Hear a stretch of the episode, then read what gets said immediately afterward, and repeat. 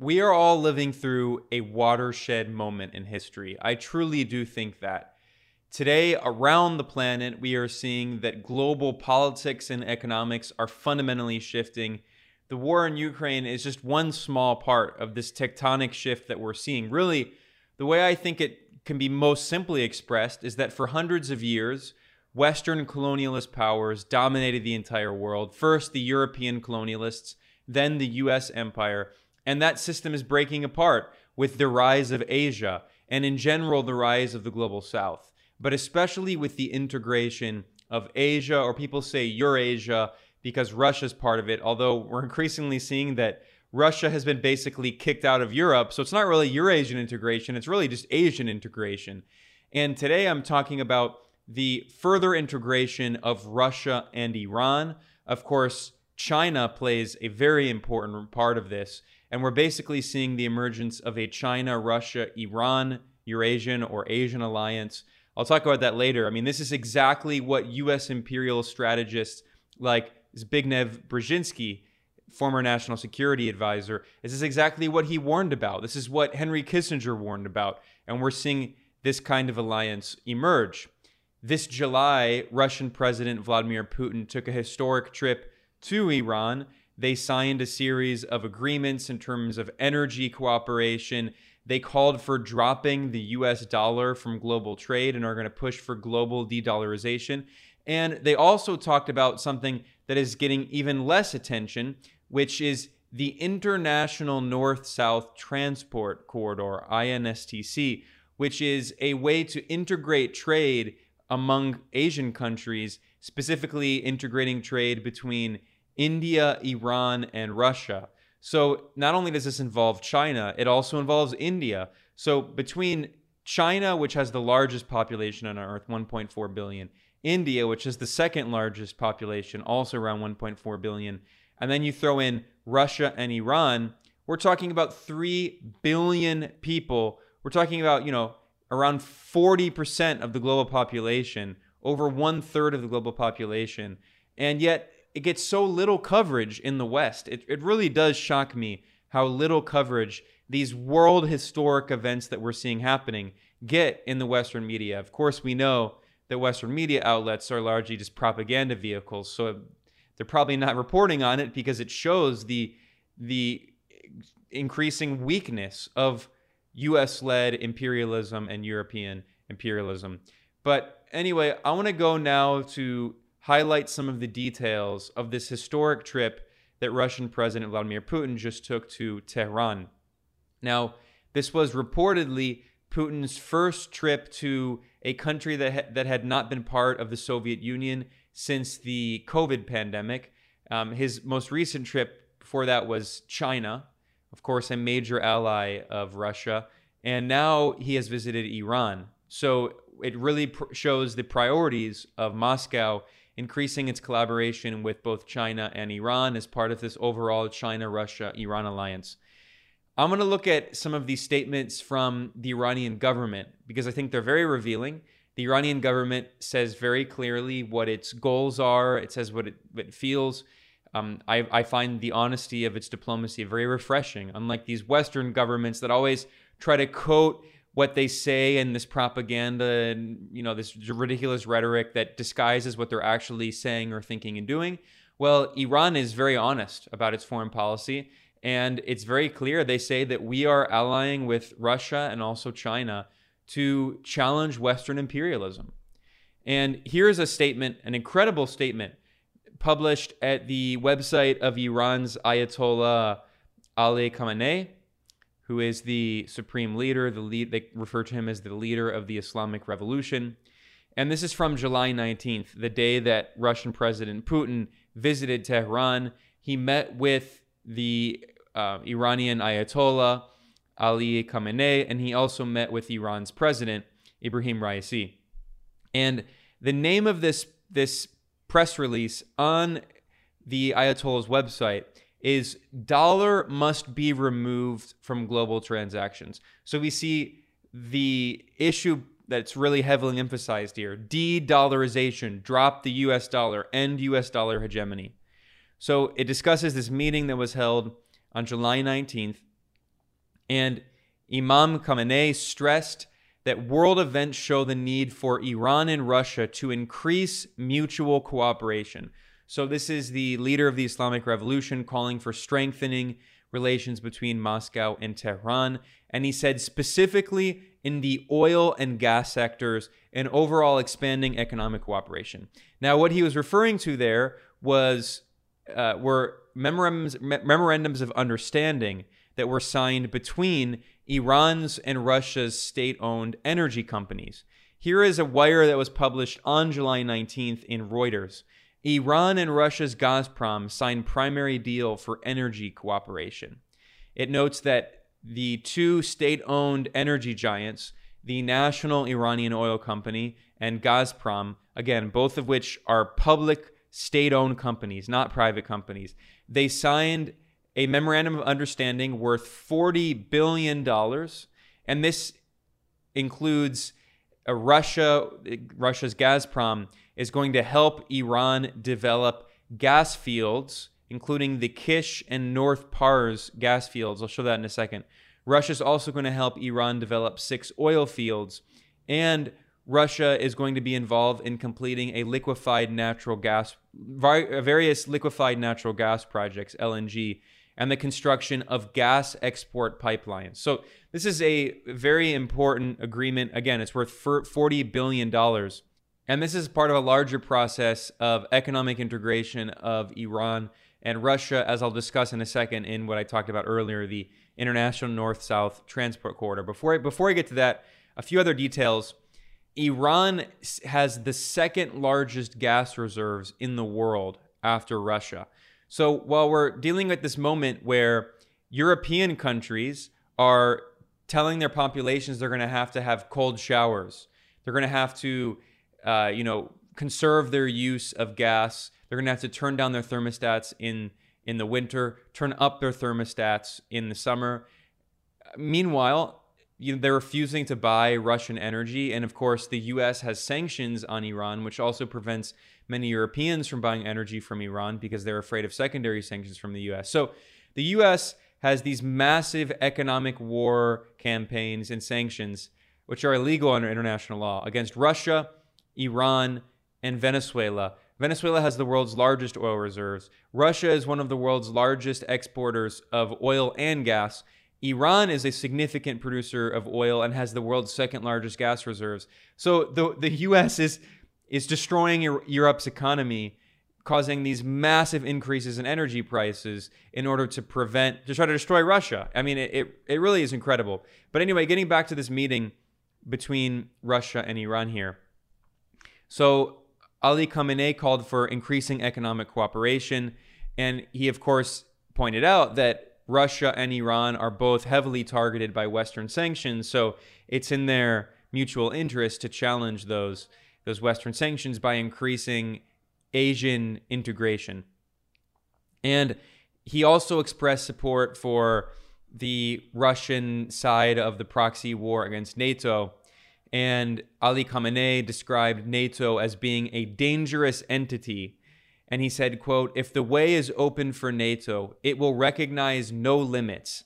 If it hadn't been stopped in Ukraine, it would have later started a similar war in Crimea." And we did see Ukraine's Western-backed leader, Vladimir Zelensky. He, before Russia sent its troops in February, he had repeatedly said that Ukraine was committed to militarily retaking Crimea, which had a democratic referendum in which over 90% of people in Crimea wanted to become part of Russia. So anyway, I mean, this is a clear sign of Iran opposing the US-led NATO military cartel.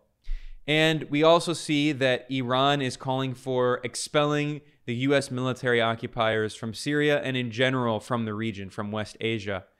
And he said another important issue in Syria is the usurping of fertile oil-rich regions to the east of the Euphrates by the Americans. He's talking about the oil-rich regions of Syria, which are being illegally occupied by the U.S. military. And the Iranian supreme leader said, "This should be solved by expelling them," that is the U.S. military occupiers, from the region. So again, very strong statement. Now, here's another statement that hasn't gotten a lot of coverage in the media, but is extremely important. I mean, once again, this is a tectonic shift that could change global trade and move the center of the global economy away from the West and this transatlantic alliance and back toward Asia, where it was concentrated before the rise of European colonialism. So once again, I mean, I'm stressing the historic shift we're seeing of the global economy back to Asia, reversing this process of Western colonialism that has dominated the global economy for centuries. And in this meeting between the Russian leader and the Iranian Supreme Leader and Iranian president, we saw that Khamenei stressed the necessity of launching a Rasht Astara railway line. I'll show that in a second. I'll show a map of that, stating that this will help finish the North-South transit line and be of advantage to both countries. This is extremely important. Here is a report in Silk Road Briefing, which focuses on the Belt and Road Initiative and the integration of Asia, the creation of the new Silk Road. This is from July of 2022. Iran's Rasht Astara Railway to provide the key link in the INSTC. Some people say NSTC.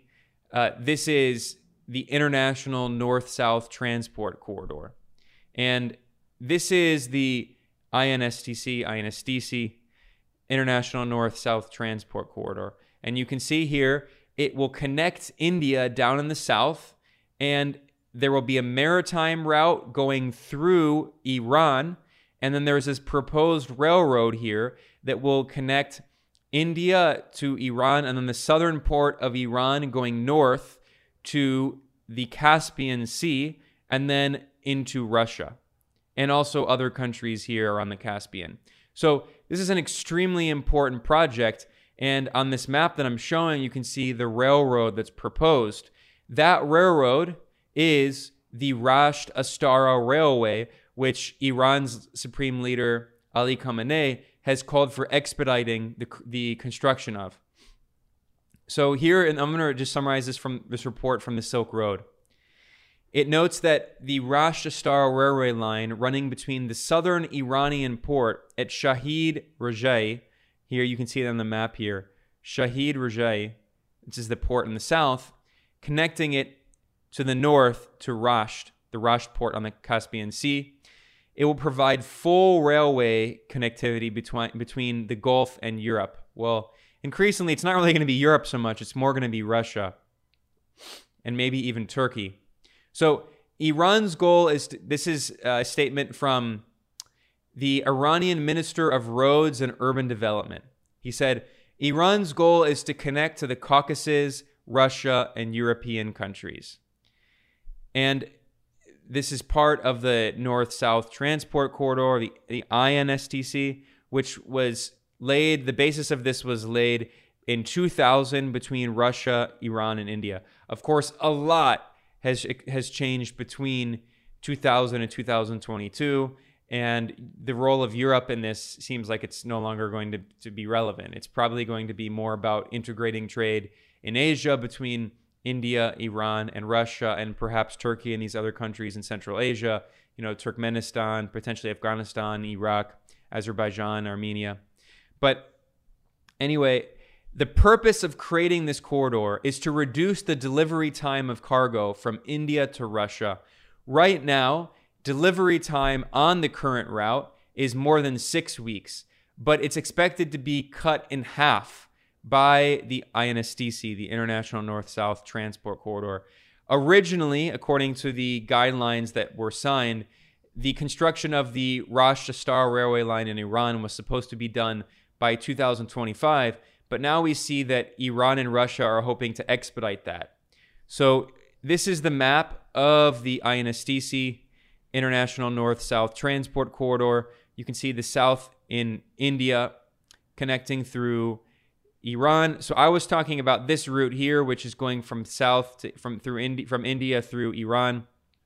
You can see also the Suez Canal route, and you can see that this is the route that takes 6 weeks. It's twice as long.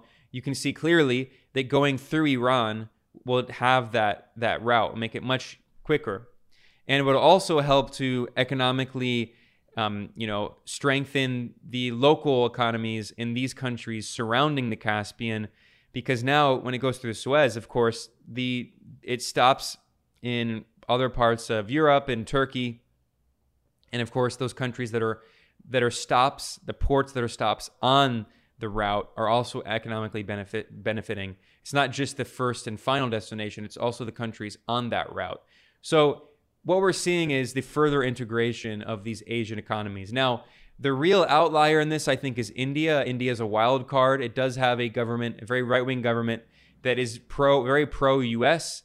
India is a member of the Quad, which is the US-led anti-China military alliance with Japan and Australia. But India also has very good relations with Russia. So India is not going to sacrifice its economic relations with Russia. We see that India has continued buying oil and wheat from Russia, refusing to impose sanctions. So it's a complicated game here because India and China have very negative relations. India and its relations with Iran have been hurt. India was one of the main importers of Iranian oil, but because of the threat of Western sanctions, India has decreased its import of Iranian energy because of the threat of US secondary sanctions. So India is really the one key player here that could be a potential complicating factor in this process of Asian integration. But clearly China, Russia, and Iran are all on board in this process. Now, getting back to this report on Putin's meeting in Tehran, we also see that Ali Khamenei made this statement saying that, stressing that Russia should cut its ties even further with the US. I mean, it doesn't really even have ties. And Ali Khamenei said, "The Americans are both aggressive and deceitful. One of the factors leading to the collapse of the former Soviet Union was them being deceived by US policies," which is an interesting point. I mean, it's true. The Soviet leadership, especially under Gorbachev, was very naive, and they thought that the West, the Western imperialists, would allow peaceful coexistence with them, going back to Khrushchev, right? The idea of peaceful coexistence, that the Soviet Union no longer had to challenge Western imperialism, it could have peaceful coexistence. Well, we saw that Gorbachev just completely sold out the Soviet Union and basically handed over the keys to global dominance to the US empire by just basically selling out his country. And, you know, I don't know how much of it was being deceived by the US or just willingly selling his country out to the US, but certainly there were people in the Soviet Union who were very naive about Western intentions and its goal eventually just to simply break up Russia. I mean, for people who are interested, I did a video about that. The US Congress just held an informational briefing calling for breaking up Russia in the name of so-called decolonization of Russia. Now, here, this is coming to the point that I stressed at the beginning of this video, which is extremely important. It's part of this process of de-dollarization. Iran's Supreme Leader Khamenei called to replace the dollar with national currencies and use other currencies in place of the dollar. He said, quote, "The dollar should be gradually removed from global transactions." So again, a massive call for de-dollarization. For people who are interested, I've done interviews about this with the economist Michael Hudson, discussing how the US has weaponized the dollar around the world, how the US empire is predicated not only on military force and 800 military bases around the world, but also on US dollar hegemony, how the US has used the dollar to basically force other countries to pay for its wars and military occupations. So de-dollarization is an extremely important step toward weakening US imperialism and helping to create this multipolar world. Now, here are the statements from Putin. Of course, here people watching this, they're probably more familiar with Putin's statements than they are with Iran's statements and with Ali Khamenei's statements. But we saw that Putin speaking about the war in Ukraine. He said, he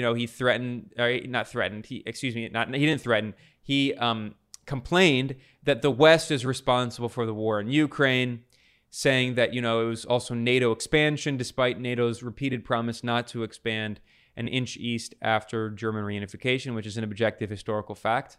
He also, interestingly, Putin said that some European countries told him that they were opposed to Ukraine becoming a member of NATO, but they only agreed to it under US pressure And he said this clearly shows the lack of independence in Europe. So this is him indicating that he recognizes that Europe is basically colonized U.S. territory at this point. And he also made an interesting comment here about the sanctions backfiring on the West.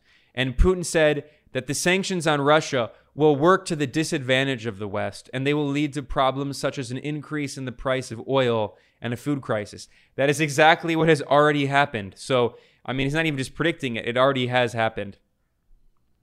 And here is Russia talking about the dollarization, the weaponization of the U.S. dollar. He says the U.S. takes advantage of the dollar as an instrument to loot other countries and impose sanctions on them. And he said that this also is undermining U.S. hegemony because it will work to their disadvantage because global trust in the U.S. dollar has been undermined, and it's encouraging other countries to use other currencies such as Russia and Iran and in China and even India.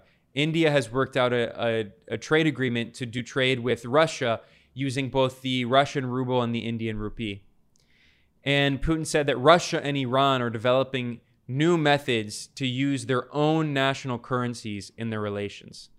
So another call for de-dollarization, increasing bilateral trade in their national currencies. We see that Russia agrees with Iran in their call for expelling the U.S. military occupiers from Syria. And a very important point here, the end of this press release from the Iranian government notes that Putin called for expanding military cooperation, not only bilaterally between Russia and Iran, but trilaterally with China as well. And he referred to trilateral cooperation and military maneuvers with China. Now, earlier this year in January, Russia, Iran, and China did military exercises. Here's a report in U.S. government propaganda outlet, Radio Free Europe, Radio Liberty. This is a U.S. regime state media outlet that is closely linked to the CIA. And the reason I brought their article up is because it shows that the U.S. government is very concerned about the growing military collaboration between Iran, Russia, and China. So again, this is from back in January. It noted that Iran, Russia, and China were holding their third joint naval drill in the Indian Ocean amid speculation that the three countries are teaming up in the face of growing regional tensions with the United States. By regional tensions, of course, this U.S. regime media outlet means Western hybrid war and sanctions against Russia, Iran, and China. Of course, all three countries are targeted by illegal Western sanctions. There is now a Western proxy war against Russia and Ukraine. The U.S. has carried out a hybrid war against Iran for decades, ever since the 1979 revolution. Sanctions for decades. The U.S. under Donald Trump murdered the second in command of the Iranian government, at least the second most important figure in the Iranian government, Qasem Soleimani. So, I mean, this is an alliance based on the Western hybrid war waged against them. I'll come back to that in a second, by the way. And this article in U.S. regime media notes that since coming to office in June 2021, Iran's new president, Ibrahim Raisi, has pursued a policy to deepen ties with both Moscow and Beijing. In September of 2021, Iran was accepted as a full member of the Shanghai Cooperation Organization, and it's going through the process right now, the legal technical process to officially become a full member, but it was already accepted. So it's basically just a bureaucratic process at this point. And this U.S. regime media outlet, it notes that visits to Iran by Russian and Chinese naval representatives have increased in recent years. So this is part of an overall process of integration, Asian integration or Eurasian integration of China, Russia, and Iran. Ironically, this is exactly what U.S. imperial strategists have been warning about for decades. This is the book, The Grand Chessboard, American Primacy and Its Geostrategic Imperatives. It was written by Zbigniew Brzezinski back in 1997. This is basically a Bible for Western imperialists. It explains U.S. imperial strategy. Of course, for people who don't know, Brzezinski was the U.S. National Security Advisor under Jimmy Carter, U.S. President Jimmy Carter. He was an architect of the U.S. proxy war on the Soviet Union in Afghanistan in the 1980s, which helped, by the way, give birth to Al-Qaeda and the Taliban. But of course, Brzezinski went to his deathbed defending that policy, which is known as the Afghan trap. He said that, you know, it was all about trapping the Russian bear and its soft underbelly is what he said. So anyway, if you go through this book, there's a lot of interesting things in here, and maybe one day I'll do a book, a video or a series of videos and podcasts kind of summarizing the main takeaways of this book. But again, this was written in 1997. So this was written 25 years ago, and it really shows that many of the warnings that Brzezinski and other imperial strategists had about the decline of U.S. unipolar hegemony and the U.S. empire that, you know, just dominated the entire world in the 1990s, that what they warned, exactly what they warned about, has come into fruition, has become a reality. So in the book here, this is chapter 2, he talks about the importance of maintaining the American, Japanese, Korean triangular security relationship. That is still very much in operation. The US still has 55,000 troops occupying Japan. It still has 28,000 troops occupying South Korea. Neither country really has an independent foreign policy. They're both kind of semi-colonies of the US. But here, there's a very interesting passage that has not aged well. And he says, the United States needs to cope with regional coalitions that seek to push America out of Eurasia, thereby threatening America's status as a global power. He notes that in the past, international affairs were largely dominated by contests between individual states, but now we're seeing regional coalitions. And then he talks about some of the possible regional coalitions that could kick the U.S. out of Eurasia and threaten U.S. unipolar hegemony. And he says, quote, the most dangerous scenario would be a grand coalition of China, Russia, and perhaps Iran, an anti-hegemonic coalition united not by ideology, but by complementary grievances. That is exactly what has happened. The Chinese, Russian, Iranian alliance. He notes that it would be similar to the alliance that there once was, the challenge once posed by the Sino-Soviet bloc, although the U.S. helped to divide that. And he notes that China would likely be the leader and Russia the follower. And we see that, you know, China and Russia, in February 2022, they signed this major agreement for this strategic partnership, and they released this 6,000-word manifesto calling for a multipolar world. I have a video and podcast explaining that very important historic development. So that's exactly what has happened. And in this book, he also warns about the possibility of a grand European realignment involving either a German-Russian collusion or Franco-Russian entente. And of course, that is exactly what the U.S. has been trying to avoid by forcing European countries to end their energy imports from Russia, by killing the Nord Stream 2 pipeline between Germany and Russia, by trying to force Europe to get off of Russian energy and instead be reliant on U.S. energy. It is exactly to avoid this kind of German-Russian alliance or French-Russian alliance that Brzezinski was warning about back in 1997. He said, one could imagine a European-Russian accommodation to exclude the United States from the continent. Now, of course, that's exactly the opposite of what's happened.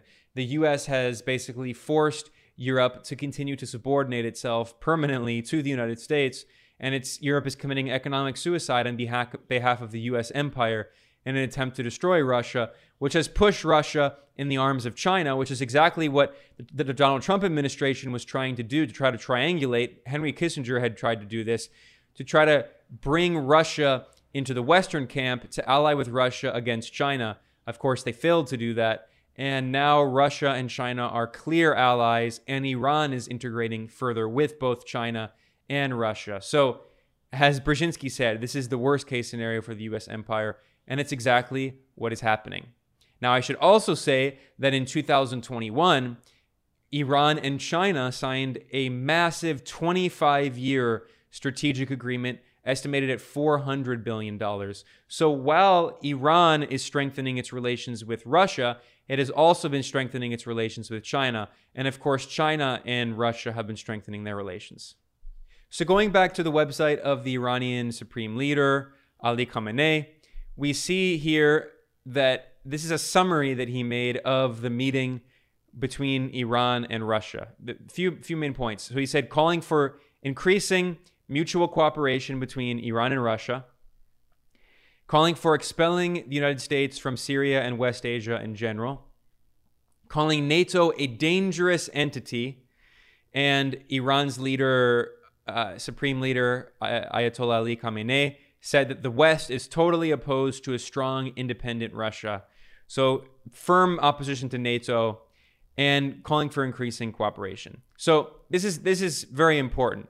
Now, there was another interesting meeting that happened on the same day, July 19th, which also, by the way, was the 43rd anniversary of the Sandinista Revolution. I have a video mini documentary that I did that you can find at multipolarista.com, or if you're watching on YouTube or Rumble or Rockfin, you can find that video here. Definitely check out my report on Nicaragua's anniversary of the Sandinista Revolution. Nicaragua plays a role in this, by the way.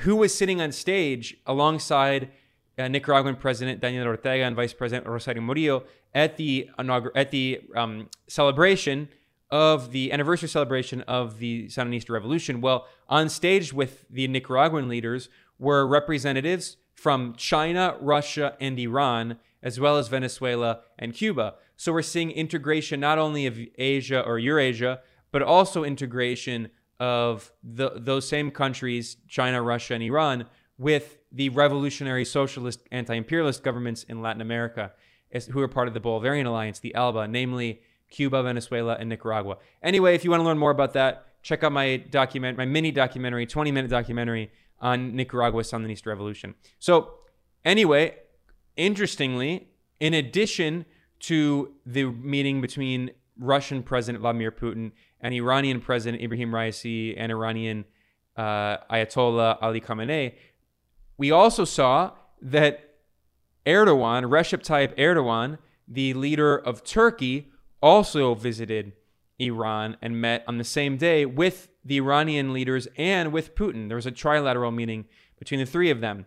Now, clearly, the Iranian-Russian meeting was very friendly. The two countries, they went along very well, and they agreed on pretty much everything, and there were very positive, strong statements. Clearly, the meeting between Iran and Turkey was a little more complicated. I've said many times in my analysis that Turkey plays a more complex, cagey role. Erdogan is constantly trying to play the West against the rest of Asia on the South. So Erdogan's country, Turkey, is a member of NATO and is an ally of the US, but it also is increasing its relations with the Asian powers. So it's an interesting game that Erdogan's playing, but we see that the fact that he even visited Iran shows that Erdogan is exploring other possibilities for Turkey. Turkey is going through an economic crisis with mass inflation. So he is looking east as well as west to his diplomatic possibilities. I'm going to summarize some of the main points of this meeting. We saw that Ayatollah Ali Khamenei called for increasing economic cooperation between Iran and Turkey. He noted that the current rate of economic cooperation is much lower than could be possible. So calling for expanding their trade between each other. And he also, Khamenei, called for preserving the territorial integrity of Syria. Now, this was clearly a point on which there were tensions between Ankara and Tehran. Turkey is illegally, militarily occupying a huge chunk of northern Syria, and both Syria itself and its ally Iran, as well as Russia, have pledged to maintain the territorial integrity of Syria and to help Damascus retake all of that territory that is being occupied by Turkey and these Salafi jihadist extremist, so-called rebels that are being backed by Turkey, including a rebranded Al-Qaeda affiliate, Hayat Tahrir al-Sham, HTS. So this was clearly a point of difference between Turkey and Iran. And Khamenei said that in reference to reports of an attack on Syria, of course, he's referring to reports that Turkey may be planning another attack, another invasion of northern Syria. And he said, so we see clearly that the Iranian Supreme Leader told Erdogan to his face, do not invade Syria again. I mean, they've already invaded twice. Do not further attack Syria. The Iranian supreme leader said, quote, this would definitely be harmful to Syria, harmful to Turkey, and harmful to the region. And it would not bring about the political move Turkey expects from the Syrian government either. So he's calling for Turkey to recognize that in his argument, in Iran's argument, this is also challenging Turkey's interests. Now, of course, Turkey and Erdogan, they have imperial ambitions. He wants to bring back the Ottoman Empire. So he's probably going to ignore this. But it shows that he's at least pressuring Turkey to end its occupation of Syria. And Khamenei also told Erdogan, you should consider Syria's security to be your own security. Syria's issues should be settled through negotiations and the dialogue between Iran, Turkey, Syria, and Russia. So this is going back to the Astana agreement that was made, although Turkey violated that agreement, and Turkey continues to occupy a huge chunk of northern Syria. So we're going to see where this goes. It's a complicated issue, but the fact that Erdogan went to Iran does show that Turkey is looking east as well as west. It's playing this very complicated game. Now, here are the summaries from the main point of this meeting between Turkey and Iran. Iran told Turkey to consider Syria's security its own security. So trying to pressure Turkey to take a position against, you know, invading and occupying Syria, calling for Islamic unity, of course, as two Muslim-majority countries, although Turkey is majority Sunni, Iran is majority Shia, calling for Islamic unity.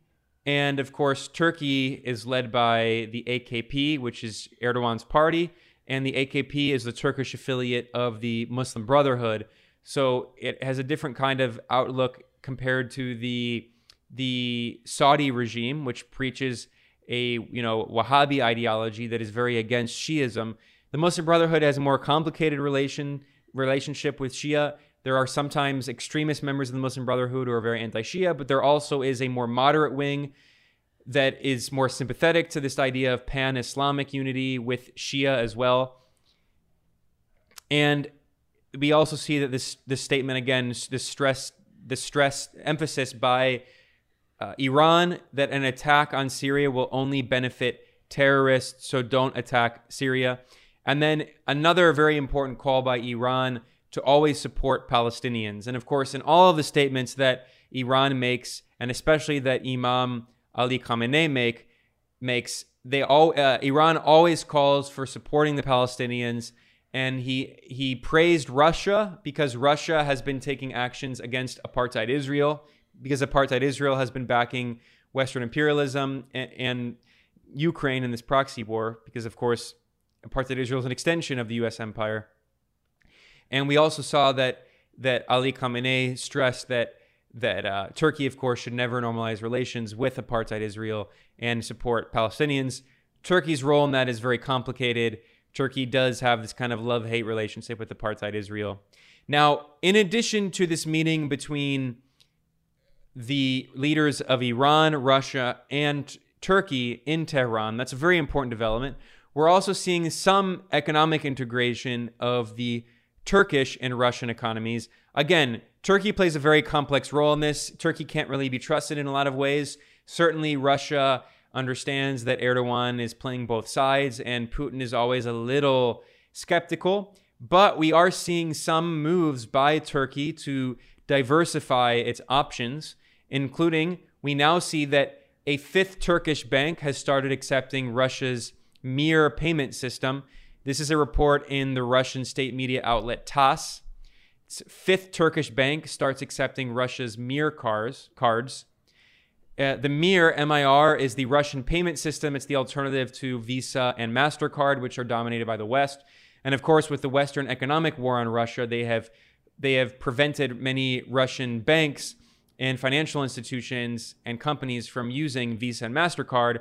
So that has, of course, incentivized Russia and countries that do business with Russia to find alternative payment systems. And we see that now a fifth Turkish bank has begun accepting Mir cards, And currently, Mir cards are accepted not only in Turkey and Russia, but also in Vietnam, Armenia, Uzbekistan, Belarus, Kazakhstan, Kyrgyzstan, Tajikistan, and then these breakaway republics of South Ossetia and Abkhazia. So also, China plays a role in this. After the Western financial war on Russia went to just a whole new level, and there's these 7 rounds of sanctions imposed, China and Chinese banks announced that they're working on integrating their UnionPay payment system with Russia's Mir payment system. Here's a report also in the Russian state media outlet TASS from March, saying that some Russian banks are saying they will possibly issue co-badged cards linking Russia's Mir and China's UnionPay systems that will provide the option of payment for purchases and cash withdrawals abroad.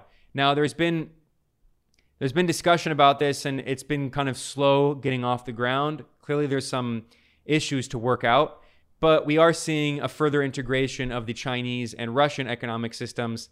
It notes that some Russian banks already operate on China's UnionPay payment system. So this is, again, part of this larger process of Eurasian integration or Asian integration. Increasingly, I'm kind of preferring the term Asian integration because Europe is clearly, occupied US territory at this point. Now, a few other final notes before I conclude this episode. Back in June, there was another meeting between the president of Kazakhstan, Kasim Jomart Tokayev, and the leaders of Iran, Iranian President Ibrahim Raisi and Imam Ali Khamenei. And this was in June 19th, exactly a month before the meeting by Putin and Erdogan. And this shows that Iran is strengthening its relations with countries in Central Asia, including Kazakhstan. This was also, I think, an effort by Kazakhstan to diversify its relations after a Western-backed coup attempt in January of 2022. I have a video about that and a podcast explaining the coup attempt in Kazakhstan. And Khamenei called for strengthening Muslim pan-Islamic unity. Of course, Kazakhstan has a very largely Muslim population. And we see that this is another example of Iran supporting Russia in the Western proxy war via Ukraine. And Ali Khamenei said that concerning the issue of Ukraine, the main problem is that the West is seeking to expand NATO wherever they can without taking anything into consideration.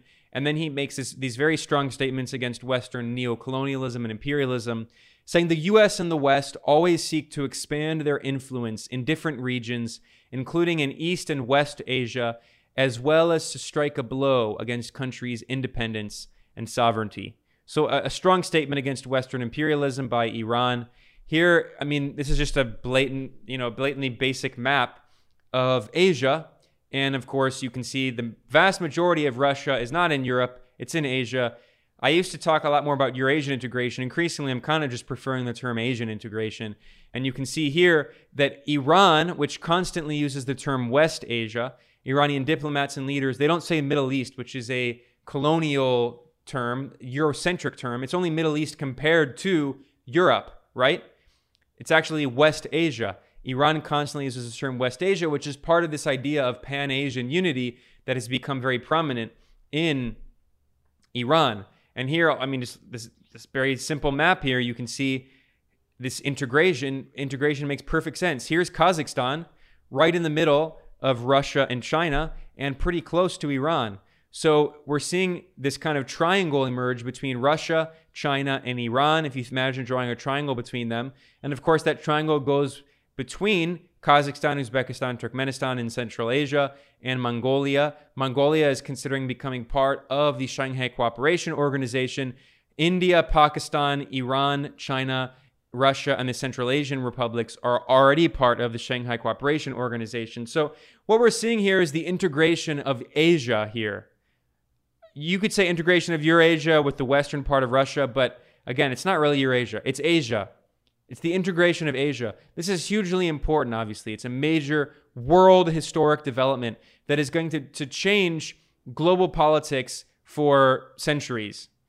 And the last note I'm going to end on here is another statement that was made by Iran's Imam Khamenei back in April, and I think this is a good note to end this analysis on, because I agree with the analysis. Obviously, I don't agree with some things with the Iranian government and the Iranian leadership, but I think that they have shown that they are an independent, sovereign country that is willing to act in the interest of their own people against Western imperialism, refusing to be colonized, and there's something very admirable about that. Iran has been one of the most consistent supporters of anti-imperialist resistance movements, not only in West Asia, including the Palestinian people, the Yemeni people, the Lebanese resistance, the Syrian and Iraqi resistance, but also Iran has been a very important ally in supporting Venezuela and Cuba and Nicaragua. So Iran has been playing a very important role in challenging Western neocolonialism and imperialism.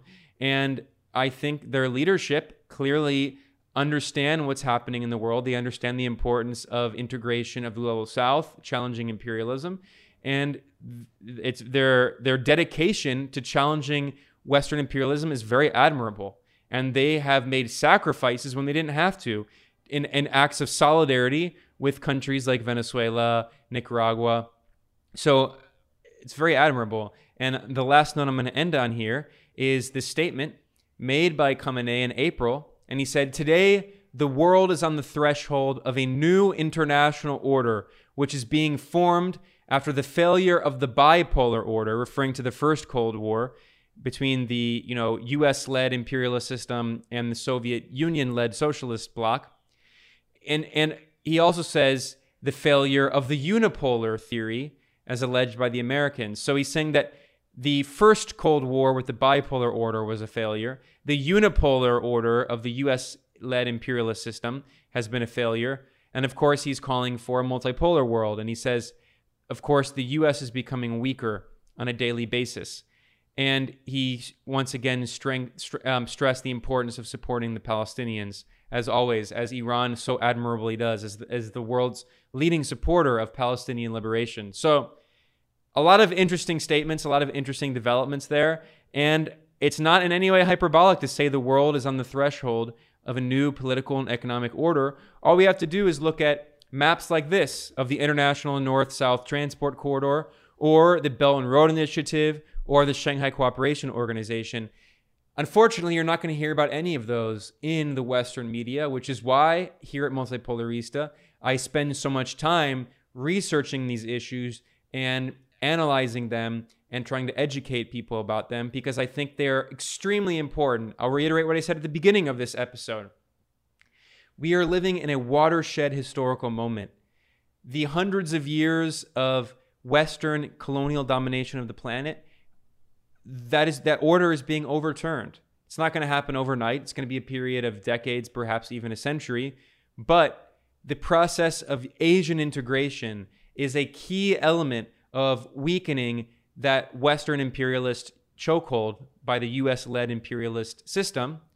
And of course, the integration of Latin America is another massive part of that. And of course, the decades-long attempt at Pan-Africanism, which has been brutally repressed and attacked by Western imperialism. Asian unity, African unity, Latin American unity, that's the solution, obviously, to Western imperialism, to the US-led imperialist system. And we are seeing huge strides being made in Asia.